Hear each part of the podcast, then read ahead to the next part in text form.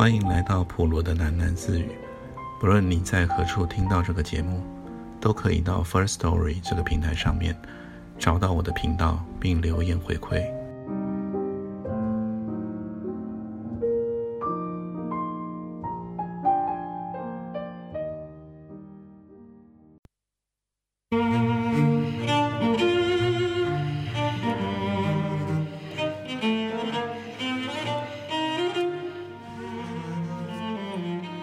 第七章，Camera。王启尧知道，拍电影最重要、最关键的一瞬，是开麦拉的这一瞬。之前全是准备和铺垫，之后呢，则是永远的结束。他看出这一生开麦拉的不同寻常的意义，几乎是接近顶点的。那导演。有时让他们看镜头，镜头总是美妙，将杂乱和邋遢都滤掉，还是暗淡深灰。镜头里的世界是另一个经过修改和制作，还有精华的意思。那导演已成为熟人，他们见他不再脸红了。有几回，表哥不在片场。他们便直接找他，他自作主张的喊他们一个叫珍珍，一个叫瑶瑶，好像他们成了他戏里的角色似的。他背地里和片场的人说，珍珍是个丫头像，不过是荣国府贾母身边的粗使丫头，傻大姐那样的。瑶瑶是小姐样。却是员外家的小姐，祝英台之流的。他把吴佩珍当小孩子看，喜欢逗她，开些玩笑。对王启尧，则说有机会要让他上一回镜头，因为他的眉眼有些像阮玲玉。趁着人们对阮玲玉的怀念，说不定能捧出一颗明星来。也是带点玩笑的意思，却含蓄的多。王启尧当然也不会认真，只是有点喜欢自己和阮玲玉的相像。可是有一天，导演竟然真的打电话到家里，让他去试一试镜头。王启尧心砰砰的跳着，手心有点发凉。他不知道这是不是一个机会，他想。机会难道就是这般容易得的吗？他不相信，又不敢不信，心里有一些挣扎。他本是想不告诉吴佩珍，一个人悄悄去的，再悄悄的回来。就算没有结果，也只他自己知道，好比没有发生过的一样。可临到那一天，他还是告诉了吴佩珍。要他陪自己一起去，为了壮胆子。晚上他没有睡好，眼睛下面有一片青晕，下巴也尖了一些。吴佩珍自然是雀跃的，浮想联翩，转眼间已经在策划为王启尧开记者招待会了。王启尧听他聒噪，便又后悔告诉他。这一天的课，两人都没上好，心不知飞到哪儿去了。终于放学，两人便走出了校门，上了电车。这时间的电车多是些家庭主妇般的女人，手里拎着布袋，身上的旗袍是有纵横的，腿后的丝袜也没有对准缝，偏了那么一点。头发或是蓬乱，或是理发店刚出来，戴了一顶灰似的，脸上表情也是木着的，万事俱不关心的样子。电车在轨道里哐哐的走，也是漠然的表情。他们俩却是这漠然里的一个活跃，虽然也是不作声。却是有着几百年的大事在酝酿的。下午三点钟的马路是有疲惫感的，心里都在准备着结束和换班了。太阳是在马路西面的楼房上，黄熟的颜色。他们俩倒好像是去开始这一天的，心里有着许多等待。导演先将他俩领进了化妆室，让一个化妆师来给王启尧化妆。王启尧从镜子里看见自己的形象，觉得自己的脸是那么小，五官是那么简单，不会有奇迹发生的样子，不由颓丧起来。他由化妆师摆弄，听天由命的表情。有一段时间。他闭起了眼睛，不去看镜子。他感到十分的难堪，恨不得这一切早点结束。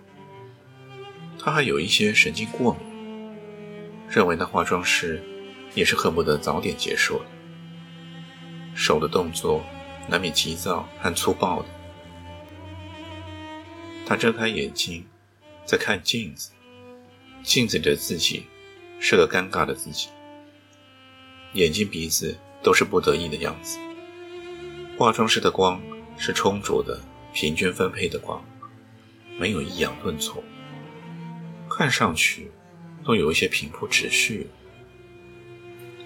王启尧对自己没有信心了，反倒是豁出去的，睁大眼睛看那化妆师的手法，看着自己一点一点的变得不是自己，成了一个陌生人。这时候，他倒平静下来，心情也松弛。等到化妆师结束工作走开的时候，他甚至还生出了几分幽默感，跟吴佩珍开着玩笑。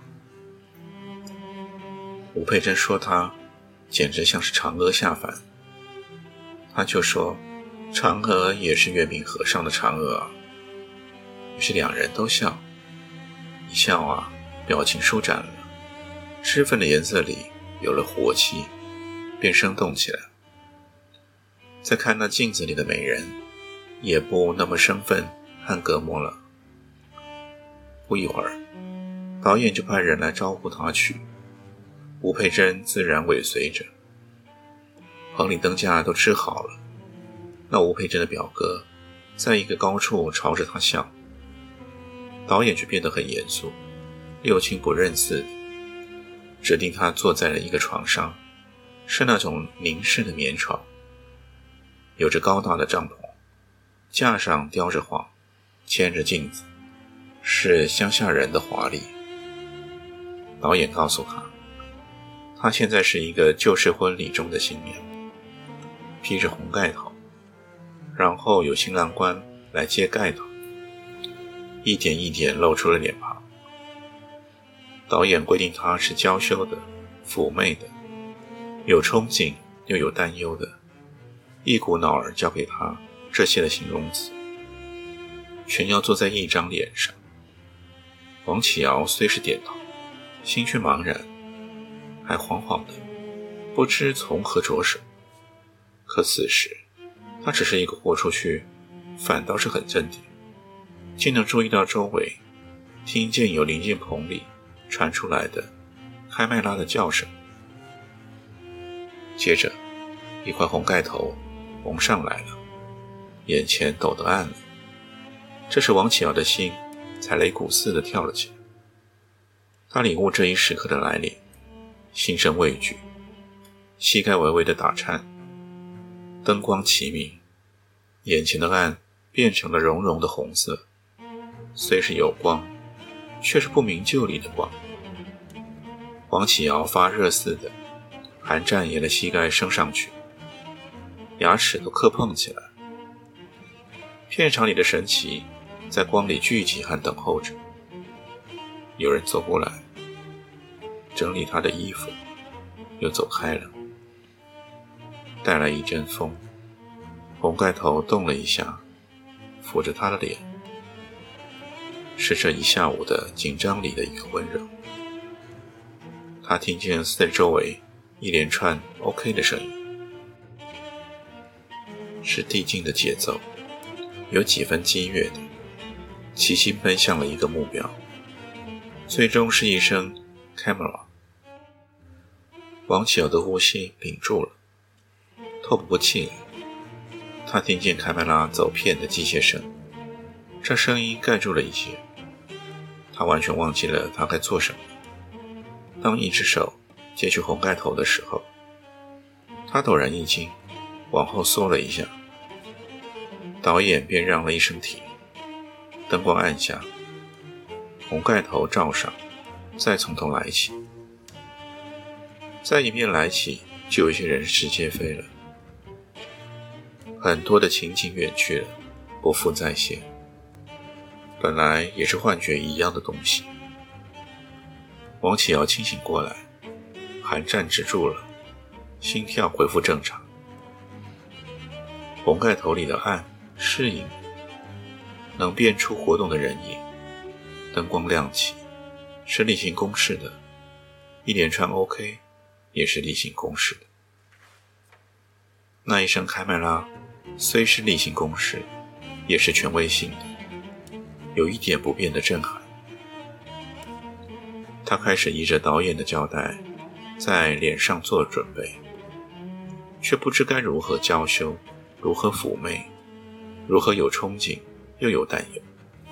喜怒哀乐本来也没有个符号，连个照搬都没地方去搬。红盖头揭起来，他脸上只是木着，连他天生就有的那妩媚也木住。导演在镜头里。已经觉察到自己的失误。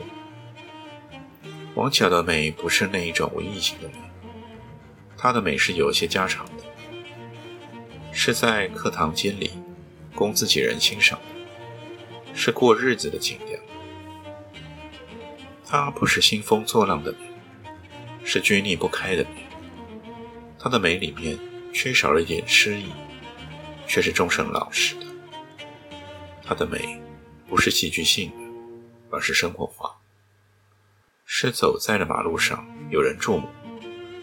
照相馆橱窗里的美，从开麦拉里看起来，便过于平淡了。导演不觉失望，他的失望还有一点为王启尧的意思。他想，他的美是要被埋没了。后来，为了补偿。他请一个摄影的朋友为王启尧拍了一些生活照，这些生活照果真尽心大意，其中一张还用在了《上海生活》的封面二，以“沪上熟园”为题名。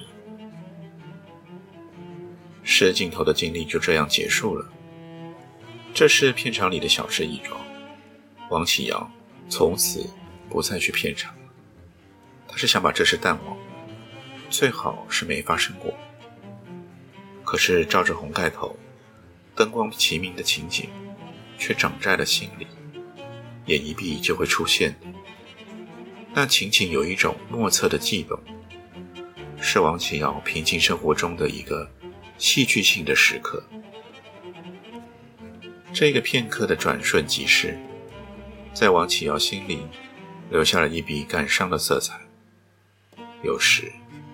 放学走在回家的路上，会有一点不其然的东西唤起去试镜头的那个下午的记忆。王启尧这年是十六岁，这事情使他有了沧桑感。他觉得自己已经不止十六岁这个岁数了。他还有点躲避吴佩珍，像有什么底细被他窥伺了去似。放学，吴佩珍约他去哪里？十有九次，他找理由拒绝。吴佩珍有几次上他家找他玩，他也让梁姨说不在家，推了。吴佩珍感觉到王启尧的回避，不由黯然神伤。但是他并不丧失信心，他觉得无论过多少日子。王启尧终究会回到他的身边，他的友情化成虔诚的等待。他甚至没有去交新的女朋友，因为不愿让别人侵占了王启尧的位置。